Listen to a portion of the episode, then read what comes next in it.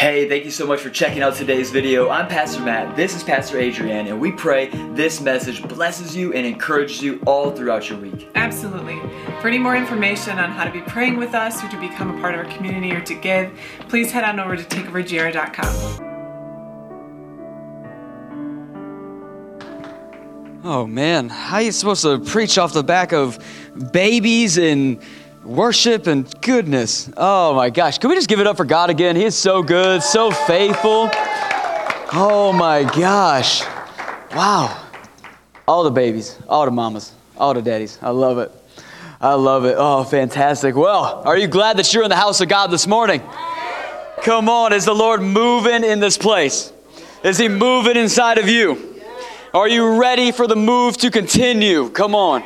Man, God is so faithful and He is so great. Um, can we also just give it up for takeover worship, holding it down, and just wow, wow, wow. Man, what a what a Sunday morning. Oh, well, it's great to be in the house of God. And this morning, we're going to continue our season in church, Pierce the Veil. Has this been blessed? Have you been blessed by this series so far? Have you been blessed in the season in church? Come on, who? Y'all, deliverance broke out in this house last week. Come on, give it up for God. He's still delivering people. He's still delivering people. And here's the deal. Here's the deal about deliverance. Once again, I'm going to repeat this just so that you get this on the inside of you. I want this tattooed on your bones. Deliverance is for today. Deliverance is for me. Deliverance is my ministry. Amen? Come on, because man, the second God unlocks and breaks out and does something new to his church, to his bride in this community, when he does that, it's with the trust and understanding that you and I, as his sons and daughters, as his co heirs with Christ, that you and I, that we are going to steward that well.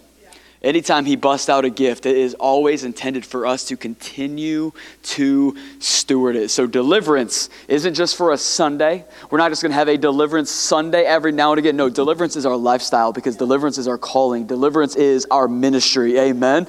And so, we're going to keep this going, and, and it can't be, listen, Listen, it cannot be simply for pastors to steward the gifts and moves of the Holy Spirit. The days of pastors carrying the spiritual water buckets for the house of God is done. Let the church know it's time for the bride to have her own faith. Amen. It's time for the church, for the parishioners, for the members, for the Christian to be full of faith. Amen. Come on. So help me in stewarding this season of deliverance. Well, this morning, if you're taking notes, where my note takers at? We got note takers in the place? I should have every hand up. Every hand should be taking notes. Every person should be taking notes. Why? Because you should. I told you. Okay? Give me a better reason, Pastor. There is none. Okay? You want to get closer to Jesus? Take notes in church. Title of my message today is this. Are you ready? Yep. Heirs of oneness. Heirs of oneness. Heirs of oneness. And if you're ready for the Bible, who loves the Word of God?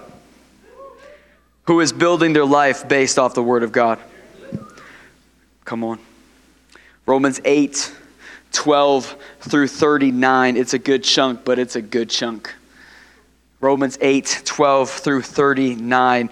If you have your Bible, you can turn there. I'm coming out of the ESV. If you don't, you can put it up on the Sky Bible. Give it up for Adrian in the Sky Bible holding it down. We got DJ and Kenny, and there's like a thousand people back there right now. I don't know what's happening, but hopefully it's good. Um, but they are awesome. Romans 8, 12 through 39. Here we go. So then, somebody say, so then. Brothers, Kyle Stevens, tell you what. So then, so then, brothers, we are debtors, not to the flesh to live according to the flesh, for if you live according to flesh, you will die. But if by the Spirit you put to death the deeds of the body, you will live. For all who are led by the Spirit of God are sons of God. For you did not receive the spirit of slavery to fall back into fear, but you received the spirit of adoption as sons by whom we cry, Abba, Father. Somebody say, Abba, Father. No, say it like you know he's your dad. Abba, Father. Abba, Father. Come on. The Spirit Himself bears witness with our spirit that we are children of God. And if children, then heirs, heirs of God and fellow heirs with Christ, provided we suffer with Him in order that we may also be glorified with Him. For I consider the present sufferings of this present time are not worth comparing with the glory that is to be revealed to us. For the creation waits with eager longing for the revealing of the sons of God. For the creation was subjected to fertility, not willingly, but because of him who subjected it, in hope that the creation itself will be set free from its bondage to corruption and obtain freedom of the glory of the children of God. For we know that the whole creation has been groaning together in pains of childbirth until now. And not only the creation, but we ourselves who had the first fruits of the Spirit, we groan inwardly as we wait eagerly for adoption as sons and daughters, the redemption of our bodies. For in this hope we were saved. For in this hope we were saved. Now, hope that is seen is not hope. For hope, for who hopes for what he sees? But if we hope for what we do not see, we wait for it with patience.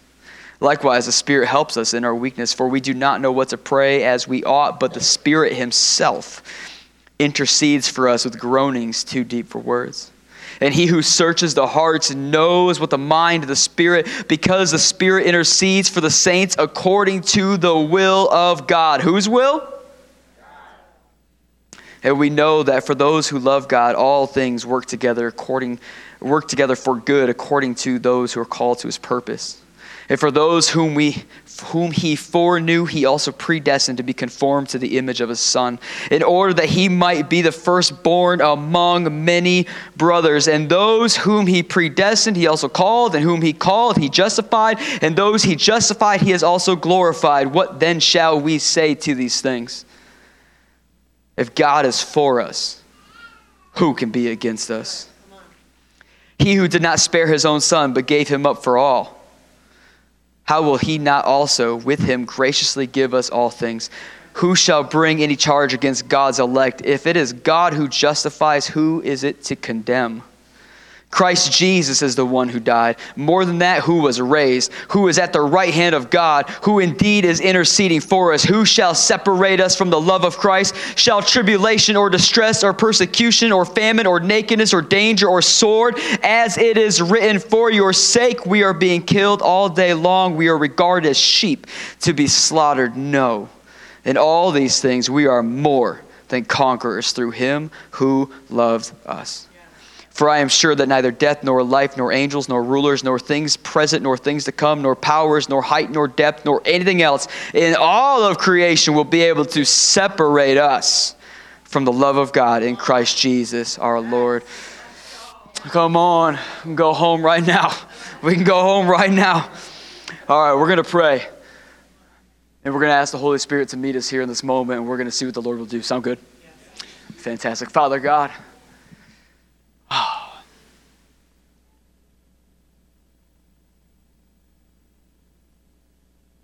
Father God, we are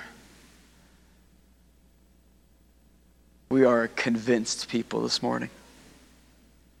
Father God, we are convinced of your majesty, of your beauty, of your glory, of your holiness, of your plans and your purposes and your design.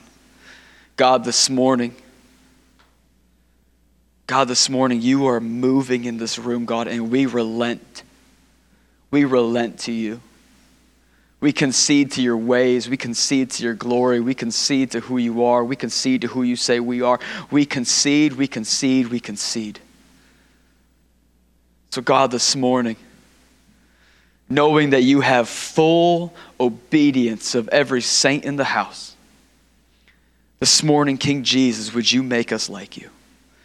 This morning, King Jesus, would you call your bride unto yourself and let her know you should be like me? And will you let her know that you can make her like you? The Holy Spirit, we concede, we relent, we submit, and we say, Come, have your way and make us look more like you in the mighty name of Jesus. Today, God, we say we will deny ourselves as to not be denied by what you have for us, God. We deny ourselves and we take on all that you are, all that you believe we can be, and all that your precious blood was spilled for on Calvary. So come, Lord Jesus. Your bride is ready to be like you. In Jesus' mighty name, a faith filled church said, Amen. Amen. How about you praise him one more time? Come on, he's so worthy. He's so worthy. He's so worthy. I just, oh, what the Lord did in our room, in our midst, in this place last week, it cannot be overstated and it cannot be overappreciated. It needs to be stewarded. It needs to be stewarded. If, if we only understood, truly, truly grasped, if we could truly wrap our minds around the fact that God visits many homes, but he lives in few, and he lives in this one that right now we live in a time where, yeah, wherever the name of Jesus is lifted up, where two or more gather in his name, there he is in the midst of them. But he doesn't move in every room the way he moves in this room. He doesn't move in every house the way he's been moving in this house. And if we began to get a revelation of how special that is, man, we would change this region. We would change this region if we truly grasp how special and significant what he's choosing to do in our midst, not unto our glory, but unto his and his alone. What he is choosing to do here, there's not a thing that could stop us from getting the gospel out. It's not a thing. And so, what we need to understand as a church, the time for lone gunmen is done. A lone ranger is a dead ranger. You cannot do this alone. Christians were made for community. It is what it's about. House church is not a thing, it is temples and then it's tents. We are made to be together. And now is the time. There are too many wolves for sheep to be found alone. I to anybody this morning. I feel the Holy Spirit all up on this. You can't be alone. He is like a roaring lion seeking whom he will devour. Sheeps need to be in herds, and herds need a shepherd. I'm preaching to anybody this morning. We need to be together. And when we're together, we need to steward. Steward, not just manage I'm not talking about management. We are not in the management business. We are also not in the PR business. Jesus does not need you to be his PR, okay? You are not here to give Jesus a good image in the earth. He is the only one worthy, okay? We are here to be stewards of his image in the earth. Amen. We are not his personal marketing campaign. We are his sons and his daughters, his body and his bride, his hand and his feet. And right now, friends, right now in the earth, there is a great revealing that is taking place. The wheat is being separated from the chaff, the real is being separated from the phony. And those who really follow Jesus are being exposed for being followers of Jesus. And those who are not real followers of Jesus are being exposed for not being real followers of Jesus. You see, so often right now, when the world is on this crazy Amtrak on its way to hell right now, okay? Right now, we're so often found praying, like, Lord, do something. Lord, would you shake the White House? Lord, would you do these things? And those are good prayers, but they're not the best prayers. Because God, before He judges the world, He always judges His own house. So, what we're seeing right now, where we're seeing pastors and worship leaders being exposed, for the secret sin that they're having in their lives, for the things that they're not stewarding well, for the phoniness that they're putting on to merchandise the name of Jesus but not actually have any fruit for the name of Jesus. What we're seeing happening in the earth right now is because God is first judging his own house. He's not going to clean the White House before he cleans his house. What that means is that the bride needs to be ready. But the bride isn't pastors and worship leaders. We're a part, but we're not the sum total. You are. You are. And what's happening right now is this great shaking is happening in, in the great golden calf of image, flashiness, LED screens, and smoke machines, personalities with no oil. It's all being ripped away. It's all being exposed the mask is coming off the bride, and her true face is being revealed to her bridegroom, Lord Jesus, in this hour. God said it himself. He goes, Hey, I will not be mocked. For a man sows, so shall he reap. And I got to tell you what, the bride is reaping what she has sown in this hour. Matt, that sounds scary. It is. Should be. Should be. Gone are the days. Gone are the days where we just have a occasional relationship with Christ and not a reverent one. We've lived in irreverence of His holiness, of His power, of His beauty. For far too long, we have become casualties of casualness.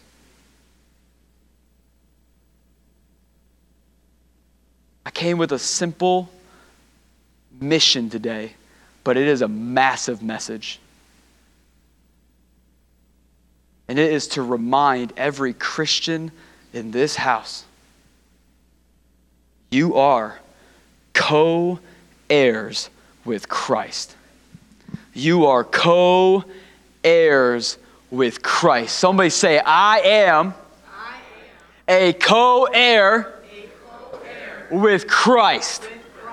Come on, somebody. We got to get this remembered today. We've got to get a deeper revelation of our inheritance today. We have got to get a deep in our bones, fire on the inside kind of revelation from heaven this morning that we are not simply bystanders.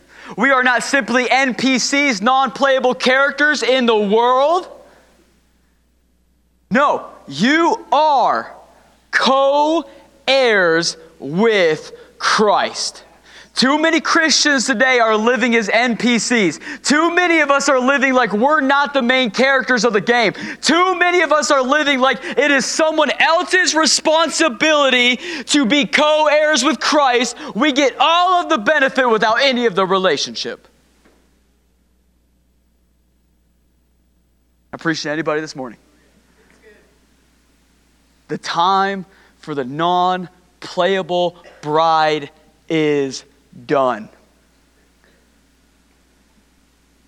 Because we're co heirs. We are co heirs with Christ. Today, I need you to understand, church, Jesus is the single most important thing about you. Jesus is the single most important thing about you what you believe about Jesus is the single most important thing about you. How you see Jesus is the single most important thing about you. As a Christian, you have one defining characteristic. You have one thing that makes you beautiful. You have one thing that brings you value. You have one thing that gives you promotion and prominence in the earth. There is one thing about you that defines you as the Christian. It is Lord Jesus Himself.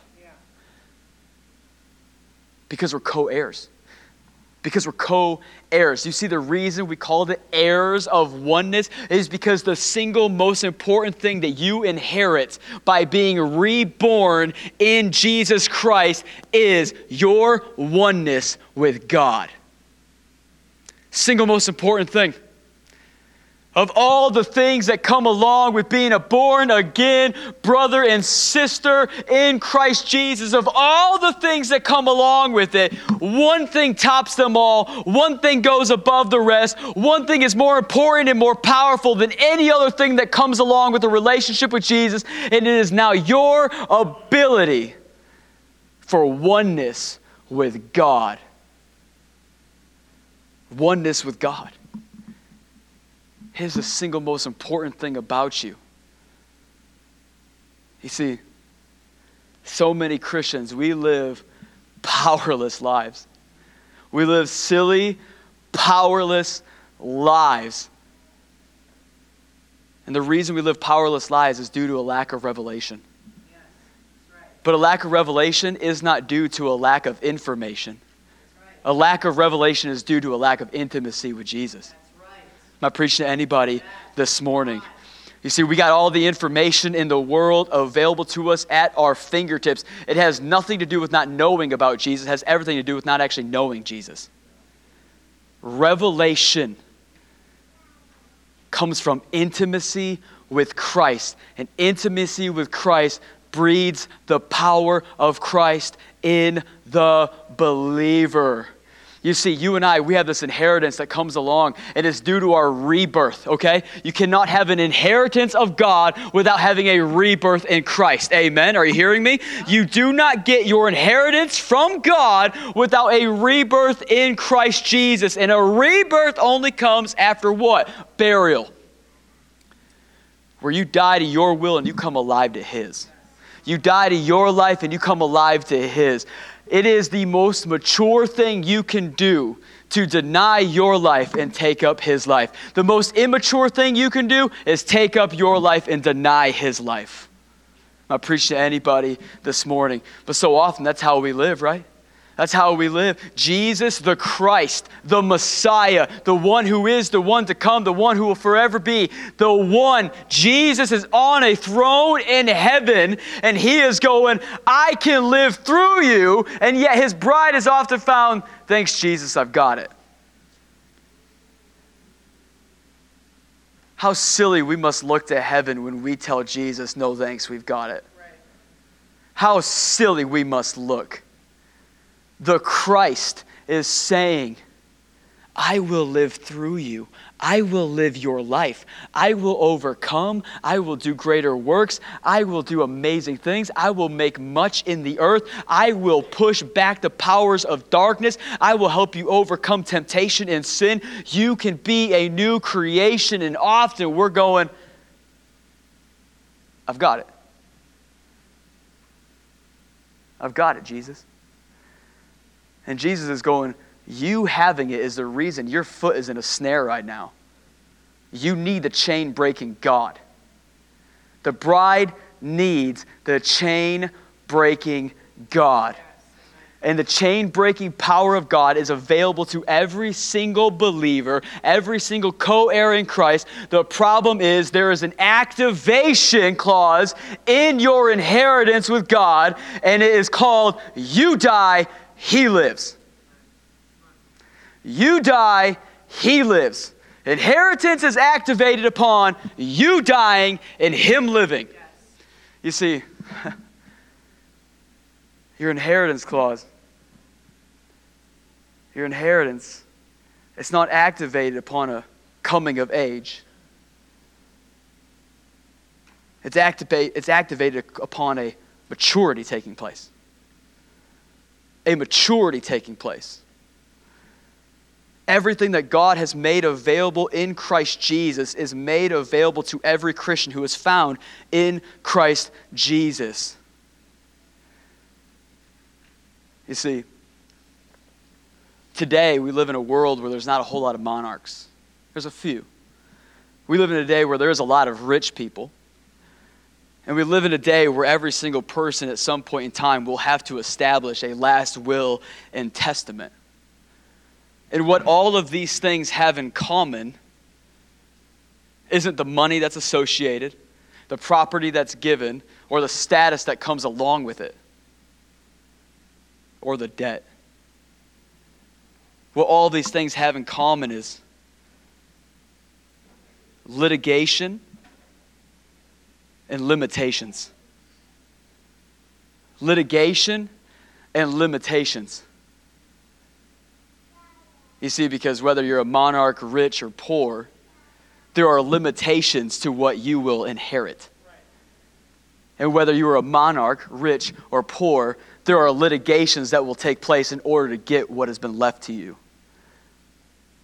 But for the Christian, your inheritance, there are no limitations. And as far as litigation goes, it's already been decided upon with Christ on the cross.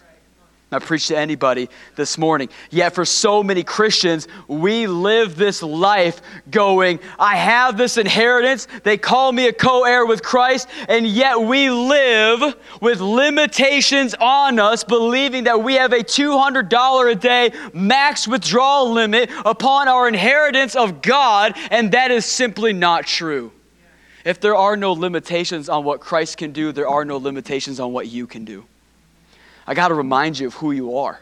I've got to remind you just in the heavens who you are. Am I preaching to anybody this morning? You see, Paul, he explains this in another letter in First Corinthians, and he says, Listen, church, Christ in you is the hope of glory. Christ in you is the hope of glory. Why is Christ in you the hope of glory? Because if Christ is in you, then in you is all the things that are in Christ. If Christ is in you, then in you are all of the things that Christ is in. Hear me today, church. Are you hearing me? Listen, I've got to wake a bride up. I've got to tell you this morning just who you are, just what Jesus paid for, just what is on the inside of you. The hope of glory is on the inside of you if you are a co heir with Christ. You see, the activation of your inheritance, Jesus says it. He says, If you abide in me, and I abide in you. If my word abides in you and you abide in my word, you can ask for anything in my name, and my Father will give it to you.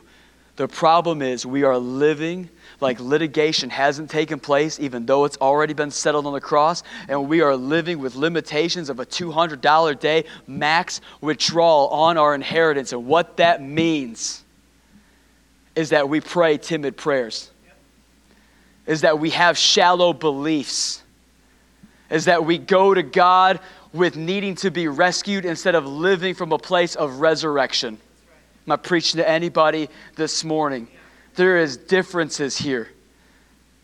You can have as much as you can ask for. I believe that. I believe that. Friends, can I tell you this morning? Can I tell you this morning? What you pray for first reveals what you believe the most. What you pray for first reveals what you believe the most. Today, I want to ask the question What's written on the heart of Jesus? What is the thing he believes more than anything? What is written on the heart of Jesus? And then I want to turn the gun on ourselves and I want to ask is what is written on the heart of Jesus written on my heart?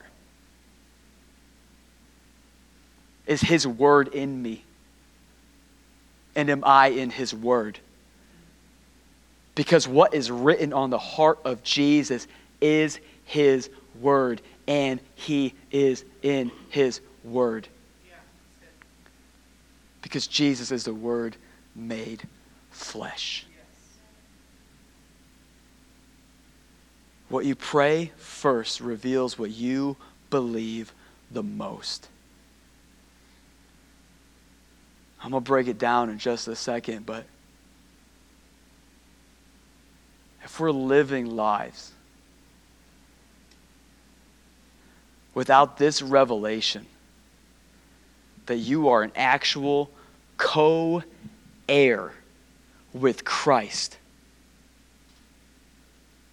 then you're going to live lives that do not reflect the inheritance that's been given to you.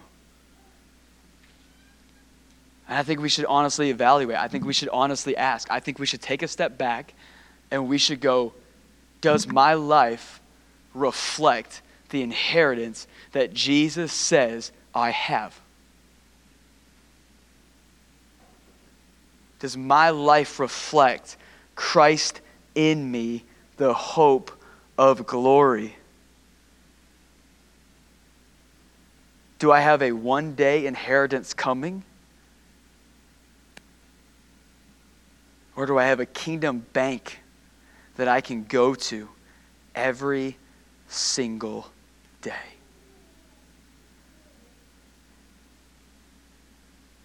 This is real Christianity. This is mature Christianity. This is what it looks like to actually be a Jesus follower. We say we want to follow Jesus, yet we don't follow the ways of Jesus. Jesus never prayed shy prayers. Jesus never shrunk back when he was called to stand up. Jesus never looked at a mountain that he didn't know God could move. But for so many Christians, we are living below the poverty line of the kingdom of heaven, and that time is up. Too many Christians today, we are living life support Christianity.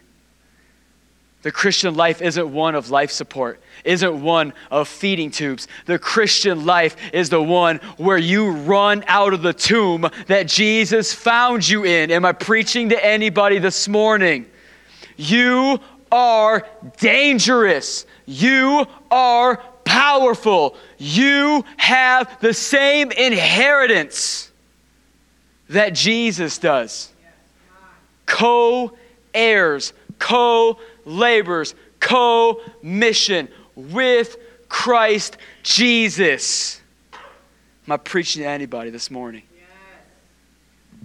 You see, I love the Apostle Paul and I love the book of Romans. The book of Romans is mind blowing to me because Paul, he's writing to just this band of misfits in the most significant city on the earth at that time Rome. Craziest place. Caesar running everything. Talk about debauchery 24 7 everywhere you go. Rome was Babylon personified. It's a massive place perversion on the run. Power is what everyone is drunk on. Every single taboo situation you want to find yourself in, there and available. And Paul, he is writing to these Jewish believers, these Gentile believers, these Romans, these Greeks, these Jews, and it's made up of all of these different people from these different backgrounds. And yet, Paul chooses in the beginnings of Romans to write and preach specifically to his Jewish believers. And it's amazing. It's amazing because the Jews, they are blown away by this. You see, in the beginning, in the beginning of this letter that we didn't read, I'm going to just bypass it real quick.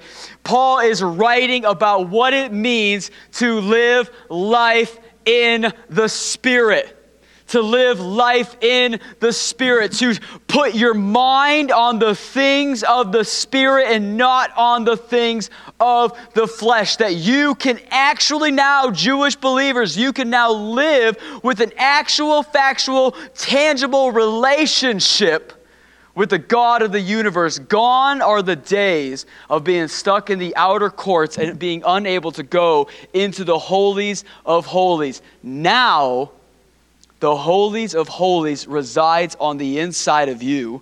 You are the temple, and the presence of the living God now lives on the inside of you.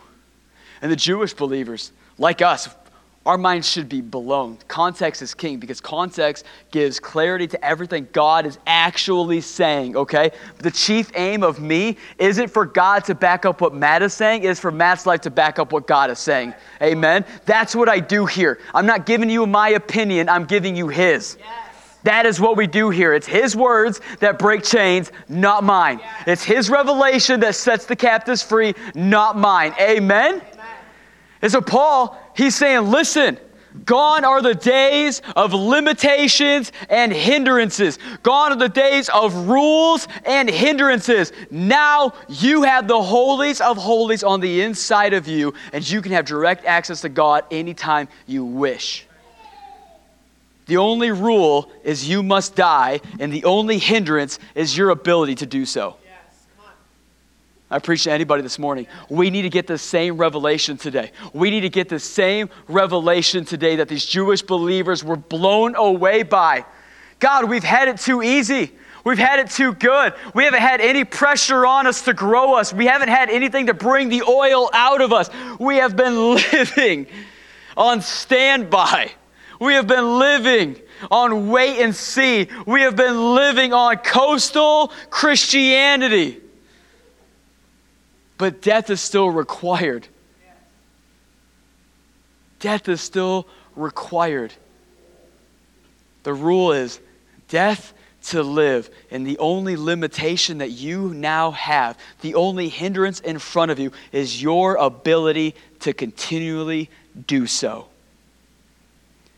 These Jewish believers, their minds are absolutely blown by this for 3,000 years, this is what they did temples and tents, slaughtering, all of these things that they would have to do even to just get right with God, let alone close to God. And now, because of what Jesus has done on the cross, this is co heir, this inheritance that's available to us, and that in major most part being heirs of oneness with God.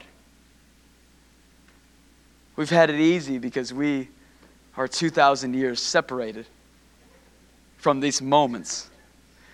We've had it easy because we get to dust off an old book and feel good about our relationship, but these are believers in the most defiled place in their time fighting to have intimacy with Lord Jesus. We treat him as casual, and they are giving their lives to be intimate. And that's who Paul's writing to. And it's amazing because he is saying, listen here, listen. Life in the Spirit is the goal. Now I'm going to say something, and I don't care. okay? Earlier last week, right, Sunday starts the week? Yeah. Earlier last week, someone reached out to another pastor on staff and made the statement, I guess I just don't understand what the goal of Takeover Church is. To me, I thought it was really plain.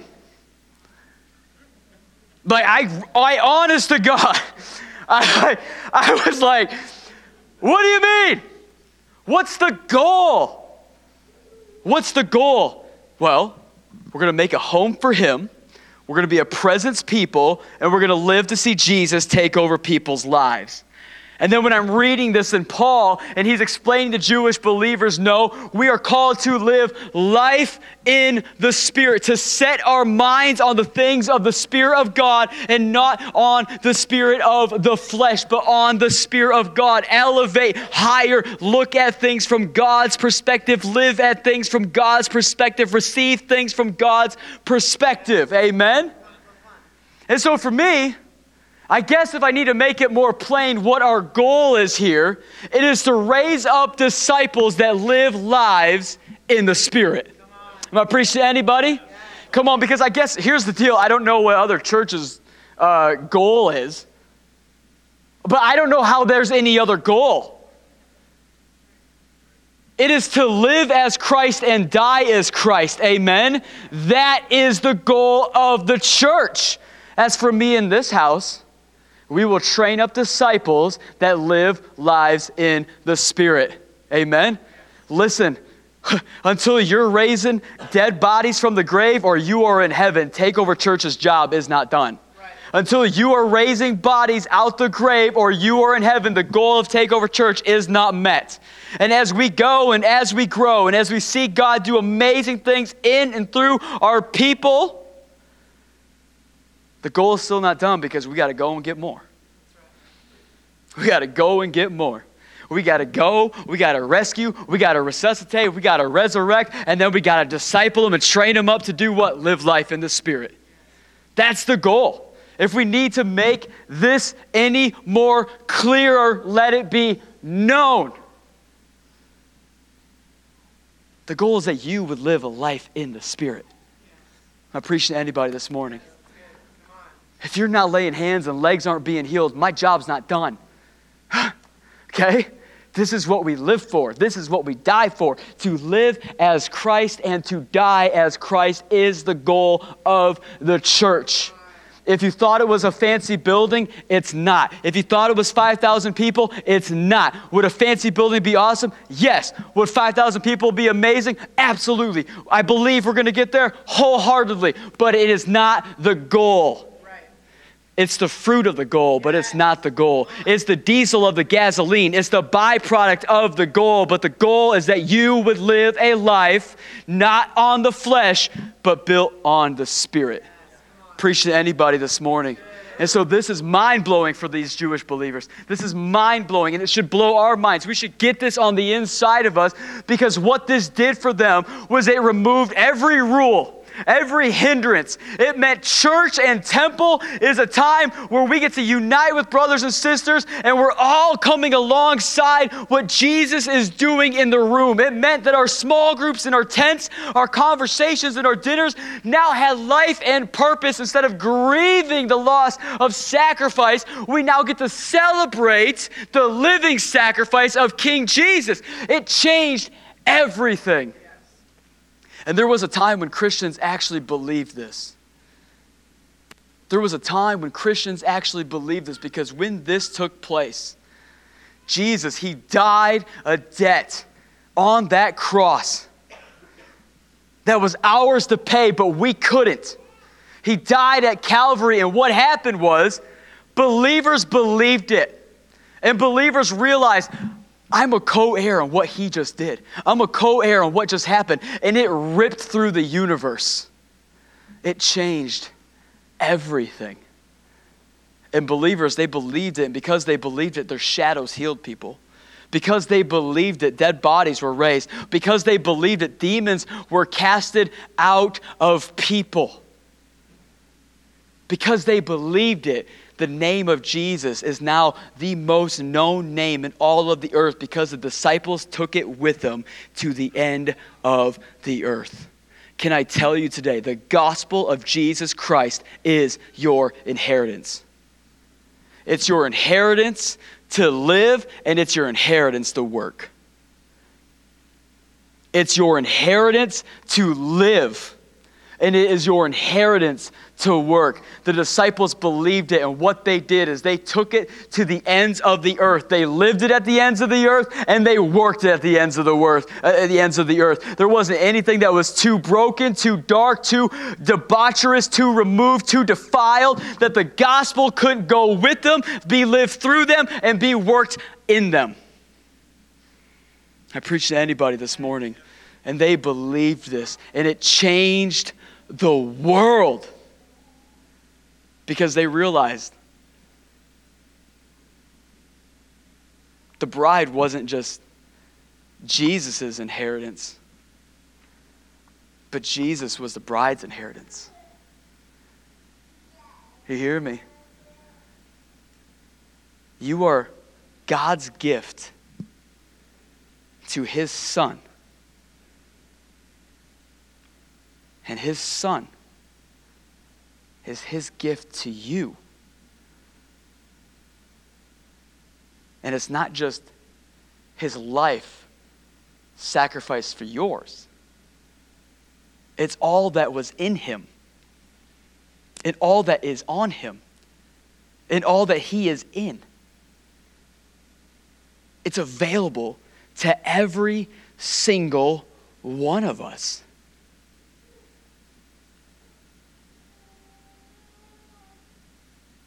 So, Paul, he continues down this track of life in the Spirit. And he says, Listen, you, you have an inheritance that is immeasurable. You haven't even begun to scratch the surface or begun to understand all that you actually are. And he goes on to point out something absolutely amazing. He goes, Listen, listen, listen. You are to live life in the Spirit. You set your mind on the things of the Spirit and no longer set your mind on the things of the flesh. You know what that tells me? It tells me there is some activity that's required on our end. That means that you and I are actually called to live lives where we quit giving possession of our lives to the devil and we keep the possession of our lives firmly in Jesus' hands. I preach to anybody this morning. See, you actually have to place your mind on the things of the Spirit. You have to actively activate your life and place it again and again and again and again and again in the hands of Jesus in the hands of the Spirit. And you have to take it actively and aggressively. Put to death the flesh that is within you. And you have to go, no, no, no, no, no, no, no, again and again and again and again. That's our life. You see, last week we talked about deliverance, and I love deliverance because God wants to deliver us from what? The works of the devil and the works of the flesh and the works of the world. Amen?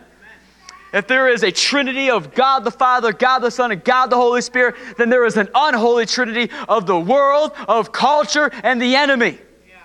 Okay? And God wants to deliver you from your flesh, the world, and the enemy. But how many of you know it's not just deliverance from, it's deliverance to? Yeah. Jesus doesn't just deliver you from, he delivers you to. So many Christians, we live lives going, I need a Hail Mary, SOS, Lord Jesus, save me, but we're not found asking Him to deliver us somewhere else. It's like, God, can you rescue me from the waves? He's like, I could silence the waves and I could also place you on the mountaintop. What would you like?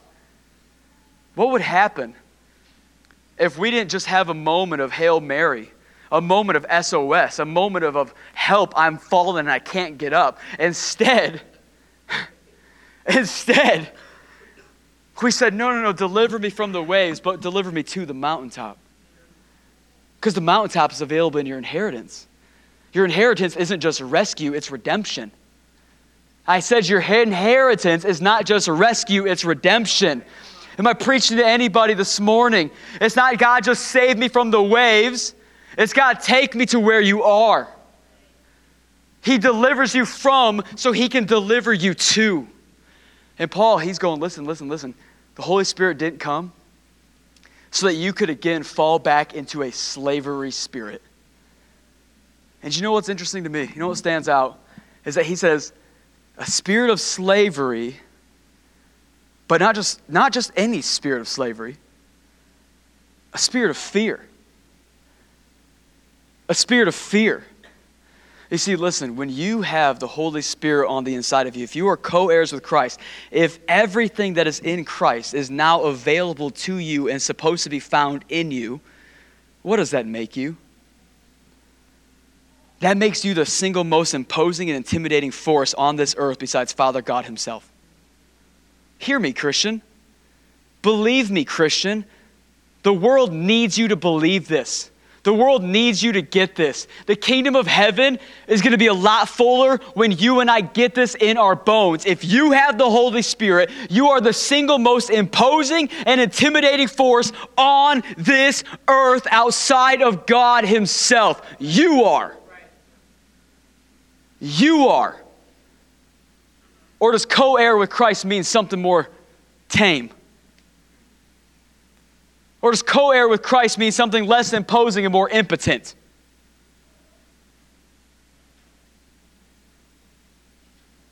Are you a nuclear force or a neutered force? What are you?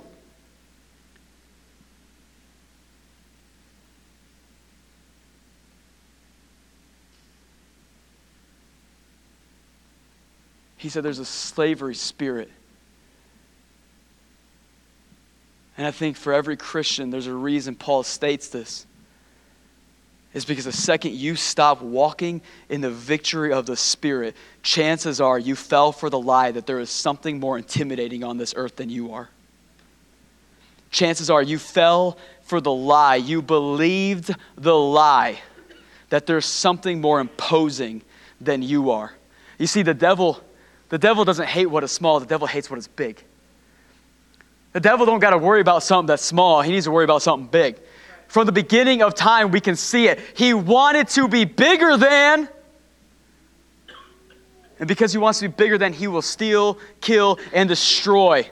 And the easiest way to get a Christian to not be and not believe that they are the single most intimidating and imposing force on this earth is to get them to relinquish the possession of their lives from the hands of Christ to the hands of fear.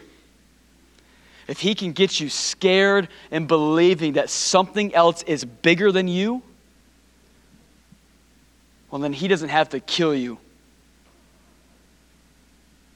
He's already got you in chains. He doesn't need to kill you, He already has you in chains. And Christians, we fall for it hook, line, and sinner almost every single time. And I believe it's because we have not preached the co heir of Christ message for far too long. But you're a co heir. And if I could just get one Christian to believe that they actually have the power of the risen Christ on the inside of them, I think we can change this region. I think we can see heaven invade earth. I think we can host angels and we can see things happen in our midst. And I think we can see our gatherings look far more like heaven and far less like a TED talk. Far more like heaven and less like a political rally. Far more like heaven and something otherworldly that the outliers and bystanders are looking at marveled, going, What is this? We've not seen a house of worship like this, where Christians actually believe what they read. And not only do they believe, they activate what they believe. You see, a lot of Christians today, they're preaching activism. Because, see, a large part of Christianity is getting activated in the spirit life, okay? And getting deactivated in the flesh life. A lot of Christians are preaching activate, activism. And activism is good if it's actually for a good cause, but too many Christians out here believing and breathing activism like it is the bread of life itself. Activism outside of the heart of Christ profits you nothing. Profits you nothing. It's got to be His. It's got to be His. It's placing our mind on the life of the Spirit is saying, I am going to look at things from a higher perspective. I'm going to look at things with eternal consequence. I'm going to see things through the eyes of Christ Himself. I am going to pray the prayers of Christ Himself. This is my new reality. Am I preaching to anybody this morning? You see, one of the things that Paul goes on to say, he's like, listen, you're not supposed to be a slave to fear. You are the single most imposing force on this planet. And if the devil can get you to think that there's something above you besides God Himself, He will have you right where He wants you. And I think it needs to be said today listen, we have got to put to death the phrase, I fell into sin. You're a Christian. You didn't fall anywhere. You didn't fall anywhere. You didn't fall anywhere. If you fell somewhere, it's because you were not living life in the spirit and paying attention to your actions. You weren't paying attention to your heart. You weren't paying attention to your ears. You weren't paying attention to your eyes. You weren't paying attention to your mind. If you are a Christian, you have given possession of your life to Christ. And if you enter into sin, it's because you stepped out of the Spirit and you gave possession to the enemy. Right. That's why it's a spirit of slavery. because you relinquished your possession of Jesus and you gave your life, you gave possession of your life to a lie, to the kingdom of darkness, to the enemy himself. We got to quit passing the buck on our sin. We got to quit passing the buck on holiness. We got to quit passing the buck on our inheritance. And we got to start taking responsibility and saying, today, today, no, no, no, I am a possession of Christ. And as a possession of Christ, I have the inheritance of Christ. You see, Paul, he goes on to say in just a second, he goes, he goes, listen, all creation is crying out for the day of adoption to come. He's like, listen, all of creation. Creation is groaning in the earth. Creation is praying to God, Come, Lord Jesus, come, rescue us, redeem us, restore us, make us new, restore us to our original design and intention. Creation is crying that out. Can I tell you today that creation is praying bigger prayers than Christians are? When is the last time you prayed, Jesus, make me like you, before you prayed, Jesus, change my husband? When's the last time you said, Jesus, make me like you, before you prayed, Jesus, give me a pay increase at work? Jesus, make me like you, before you prayed, Jesus, give me a boyfriend or a girlfriend? When is the last time we joined in creation praying for rivers of revival? Creation is crying out, Come, Lord Jesus, come. And the church is going, If I could just get recognized at work for my hard work. We are, lead, we are leaving the intercession for revival for rocks to cry out.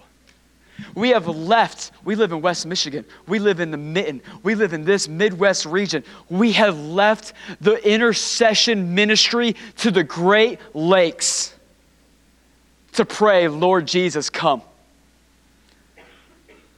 Creation is groaning. It is hurricaning. It is tsunamiing out of control, going, Lord, would you come back and set us right? Would you come back and would you redeem us? Would you come back and restore creation and all that we are to what we were in the garden? And Christians, we're not even praying daily. But yet, creation itself, that's not even made in his image or his likeness and does not have his Holy Spirit, it groans and it cries out, Come, Lord Jesus, come. Are we going to leave the intercession ministry for revival to the Great Lakes? Or are Christians going to begin to inhabit a place of prayer and a place of intimacy and a place of oneness that we join in with the groaning of creation and we begin to pray first what we believe most?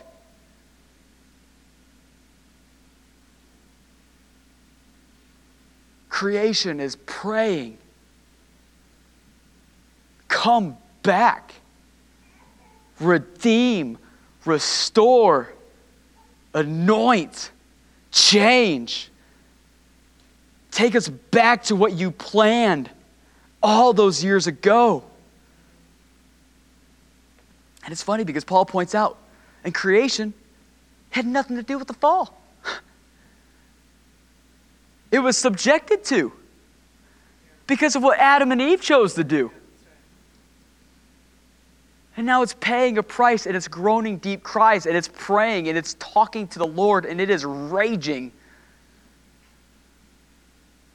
Christians want an answer. Why do these bad things happen in the world? Why are there natural disasters? Why are there famine? Why are these phenomena going on? And science will tell you it's barometric pressure and it's all these things that are going on. And then the political rallies will tell you, oh, it's this party or this party, and people are doing dodgy things and da da da da. da. And creation is telling you, no, it is because the sinfulness of man that we rage. It is because of man falling apart and causing the world to go to hell in a handbasket. We are raging and we are burning bursting at the seams and we are saying, Come, Lord Jesus, come.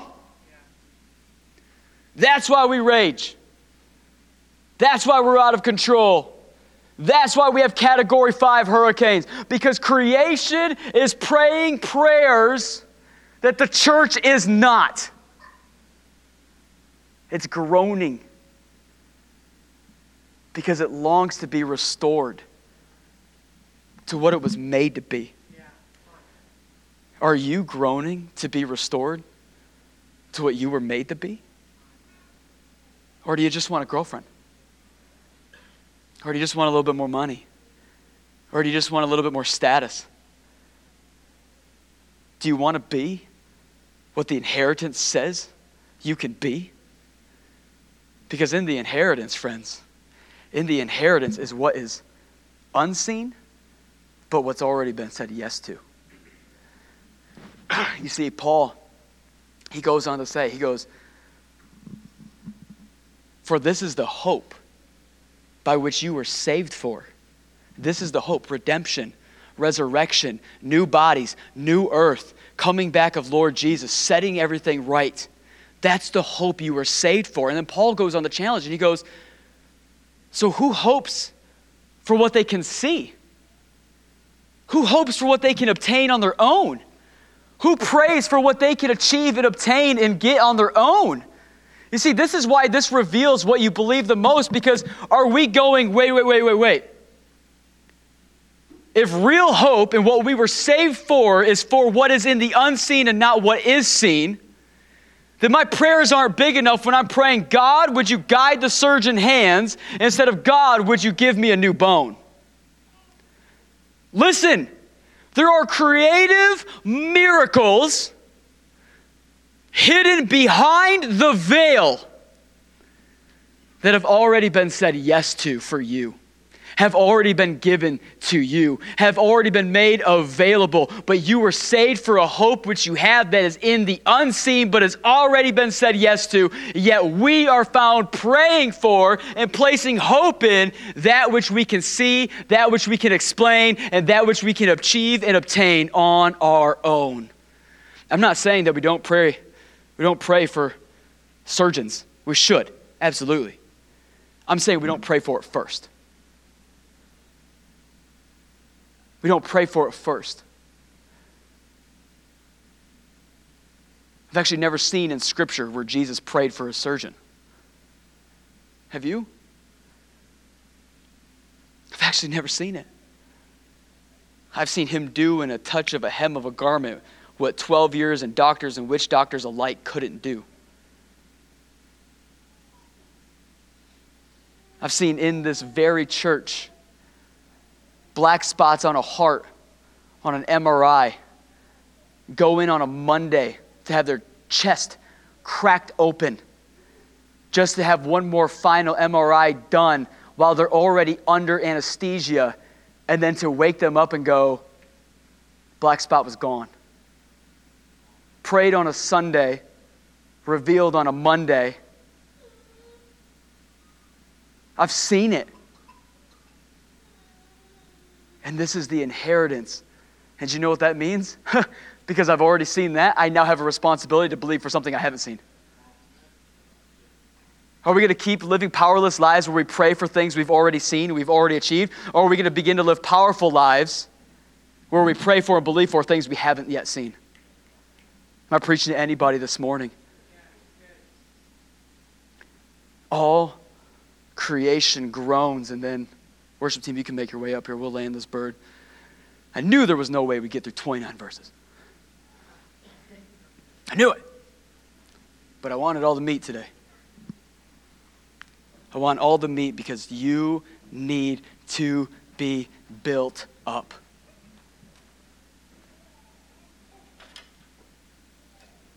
The bride will never be as healthy, beautiful, strong, and radiant as she's called to be living off impossible burgers. Seeker friendly, hippie Christianity is dead.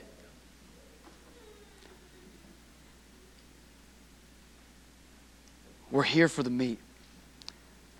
And so, what happens next? And Grant, if you just want to play something spiritual, make me sound awesome. And by that I mean click a button. There it is. Finally learned.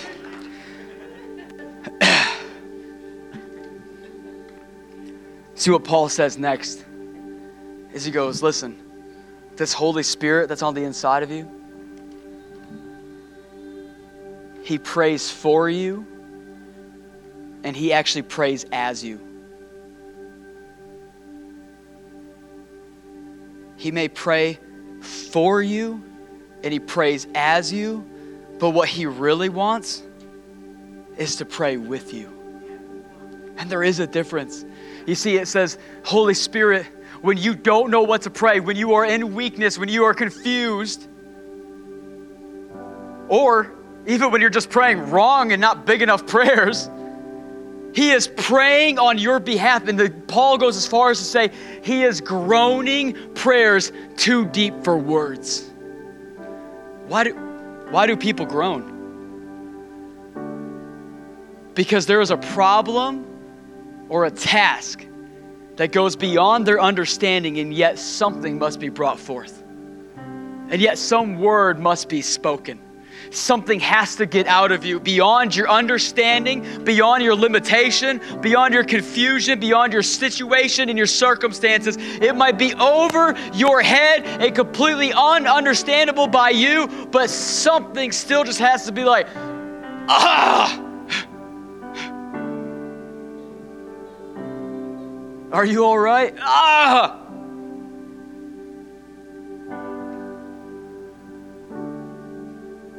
You see, Holy Spirit, He longs for you to join Him in praying prayers that go beyond your understanding. He longs for you to co labor, co partner, co mission, co heir with Him in prayer that is too deep for human language, but is the very breakthrough that you need. See, breakthrough comes. Breakthrough comes when the gates decide they're going to agree with the pressure of the water behind them that it's time to open. That's the human life in our communion with the Holy Spirit. Breakthrough happens in our lives. The gates fly open when we decide to finally agree with what God says. when we decide to finally pray what God is praying for us, when we decide we're going to relent and break, we're not just going to bend any further, but we're going to break to what the pressure of the Holy Spirit is attempting to do behind us. See, Christians always go, When's my breakthrough going to come?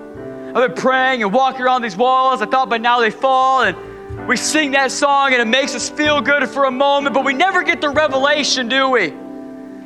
That God will bring breakthrough when you finally come around to His way of thinking and His way of praying.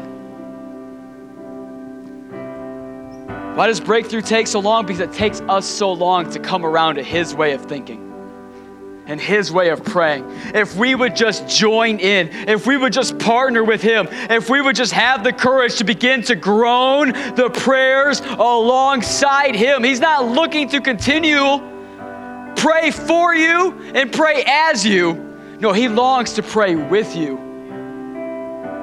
It's only in the co laboring, the co partner, and the co mission, the co heirness, the oneness. It's only in that when the, when the gates and the water agree that it's time to flood. That's when we see breakthrough. Would you guys stand? That's when we see breakthrough. When God doesn't have to force His will in your life, but you give up yours and you take on His, and you say, Yeah, this area of my life would look a whole lot better if you were just running it my mind would work a lot better if you just had it. My heart would have a whole lot less holes if it was just found in your hands. My life would be far less stressful if I just relented to how you wanted me to live. Paul's saying the Holy Spirit, He groans prayers too deep for human understanding. And yet, often we're found trying to reason out everything instead of just joining in the ununderstandable, unaudible groanings of God on your behalf.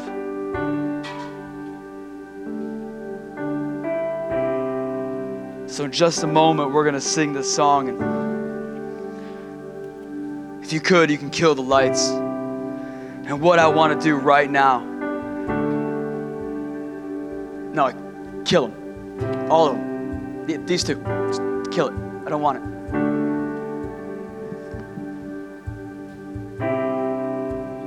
Instead, what we're going to do is we're going to go before Jesus and we are going to meet with him.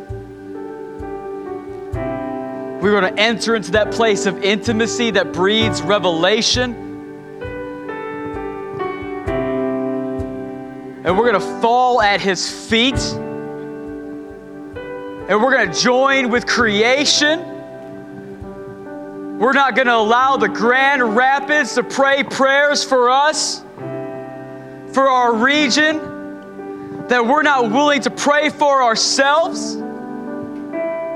We're going to bust open what the will of God says is found in our inheritance. We're going to ask God for the things not yet seen, but already signed off on.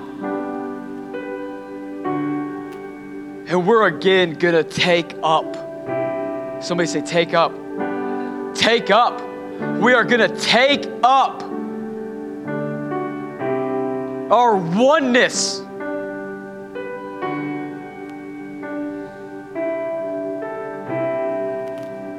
And we're going to begin today to live the lives. of deliverance was just the beginning last week, that means there's got to be a multiplication because that's all our God does. Miracles and multiply, it's who He is. And so, right now, if the core team just wants to make themselves available around, if you need further prayer, if you need to repent, if you have some sin to confess, if you have some disbelief that you need to dispel,